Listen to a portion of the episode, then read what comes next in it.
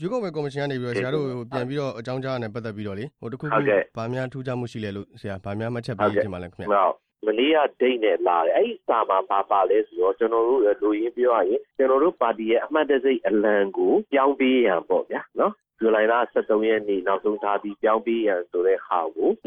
သူတို့ဘက်ကညွှန်ကြားလာတယ်ပေါ့ဗျာညွှန်ကြားလာတယ်အဲ့မှာအဓိကအကြောင်းပြချက်ကတော့ပါလဲဆိုလို့ရှိရင် ကိုချစ်ဦးချစ်ဆောင်ဦးနဲ့293ယောက်ကနေပြီးတော့ကန့်ကွက်တယ်ပေါ့ဗျာကန့်ကွက်တဲ့အခါမှာဒီကရှင်းလေးလုံးလူလူရေးတော့ပုံကြီးကို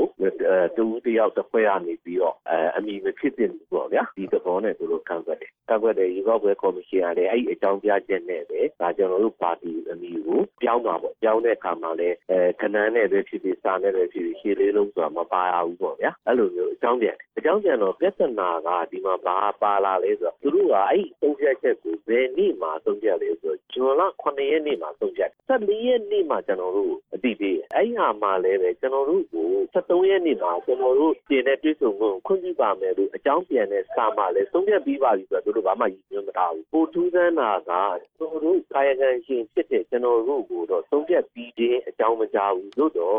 ရှိရနေ့ဒိတ်နဲ့ရွေးကောက်ပွဲကော်မရှင်ကနေဦးချစ်ဆောင်ဦးတို့ကို73ရက်နေ့မှာတွေ့ဆုံပါမယ်ဆိုတဲ့စာပို့။အဲတော့ကျွန်တော်ရွေးကောက်ပွဲကော်မရှင်မှာဒီနေ့ဒီနေ့မှာတော့ရွေးကောက်ပွဲကော်မရှင်ရဲ့သုံးချက်ချက်ကဥပဒေပါပြဋ္ဌာန်းချက်နဲ့မညီဘူးဆိုပြီးကျွန်တော်ကထောက်ပြ။နိုင်ငံရေးပါတီများမှတ်ပုံတင်တဲ့ဥပဒေရဲ့မှာပုံမှန်ရှိပေါ့ဗျာကာကြီးခဝေနှစ်ခုရှိကာကြီးမှာလူရင်းပြောရရင်ကျွန်တော်တို့ကဘာသာရေးနဲ့ဆက်နွယ်ရင်ဒါမှမဟုတ်ဒုတာဝန်အရေးသုံးပါးနဲ့ညီရင်ကျွန်တော်ပါတီရဲ့အမည်ကိုရေးနိုင်တယ်ဒါပုံမှန်ရှစ်ကကြီးပေါ့ ခဝေးကတော့တခြားနိုင်ငံရေးပါတီတစ်ခုခုရဲ့ပါတီအမည်အမှတ်တစိမ့်အမှန်နဲ့စိတ်ကူးမှရှိရင်ရေးနိုင်သို့တော့ကျွန်တော်တို့ပါတီကနှစ်ခုစလုံးကျွန်တော်တို့ပါတီအဲ့ဒီနှစ်ချက်စလုံးနဲ့မညှိဘူးခုကျွန်တော်တို့ပယ်လိုက်တဲ့အကြောင်းပြချက်ကလေတကယ်တမ်းပြောရင်ဥပဒေအရာသတ်မှတ်ချက်မဟုတ်ဘူးဥပဒေမှာကောက်ွက်နိုင်တယ်ဆိုတော့ပြဋ္ဌာန်းထားချက်မဟုတ်ဘူးဖြစ်အဲ့တော့ဥပဒေနဲ့လွဲရပေါ့ဗျာကျွန်တော်တို့ကကျွန်တော်တို့စာမှာလည်းပဲဒါ ရွေးကောက်ပွဲကော်မရှင်ရဲ့သုံးဖြတ်ချက်ကဥပဒေပါပြဋ္ဌာန်းချက်နဲ့လည်းဟို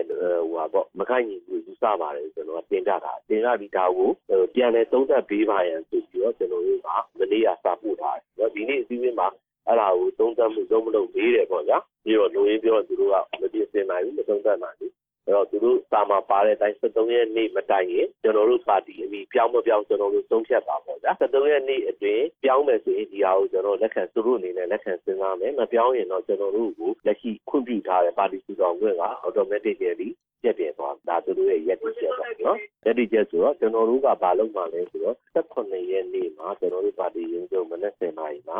ရင်းစာရှင်းလင်းပွဲလုပ်မယ်တစ်ချက်နောက်တစ်ခုက24ရက်နေ့မှာကျွန်တော်တို့ပါတီစုံညီပြီးခေါ်ထားတယ်အဲဒီစုံညီပြီးရဲ့သုံးသက်ချက်နဲ့ဘာ ဆက်လုပ်လဲဆိုတော့စုံညီပြီးပြီးမှဆုံးဖြတ်ပါမယ်ရွေးကောက်ပွဲကော်မရှင်ကနေပြီးတော့ဒီလိုမျိုးဆုံးဖြတ်လိုက်တာနဲ့ပတ်သက်ပြီးတော့ဆရာနေနောက်ဆုံးဗာများမှတ်ချက်ပေးခြင်းပါသေးတယ်ခင်ဗျဒီဟာကိုထောက်ခံတဲ့လူတွေရှိရဲတန်ခွက်တဲ့လူတွေရှိရဲသို့တော့ရွေးကောက်ပွဲကော်မရှင်အနေနဲ့ကျွန်တော်တို့ရင်းပယ်နိုင်တဲ့အကြောင်းရင်းကအဲ့ဒီချက်တော့ဟုတ်ဥပဒေအရပြောတာဥပဒေအရဒီအချက်ကိုအကြောင်းပြုပြီးတော့ကျွန်တော်တို့ဒီလေဆိုမရှိတာကျွန်တော်တို့အမြင်ကျွန်တော်ထောက်ခံတယ်မထောက်ခံဘူးဆိုတာကတော့အဲအနေထားပေါ်မှာမူ ထောက်ခံတဲ့လူတွေရှိရဲတန်းခွဲတယ်ဒါတော့သဘာဝတော့အဲ့ပေါ်မှာတော့ကျွန်တော်ဘာမှမပြောလို့အခုလိုမျိုးဖြစ်သွားတဲ့ကိစ္စကပေါ့နော်ဆရာတို့ဒီပါတီဆက်လက်ရက်တည်ဖို့အတွက်ကိုတစုံတရာထိခိုက်မှုများရှိသွားနိုင်လားမသိဘူးခင်ဗျာဆိုတာကတော့ကျွန်တော်တို့အဲ့ဒီကိစ္စကတော့ကျွန်တော်တို့တုံ့ပြန်ပြီးမှဆုံးကြပါမယ်အခုလိုဖြေချပေးရကျေးဇူးတင်ပါတယ်ခင်ဗျာ RFA ကနေပြီးဟုတ်ကဲ့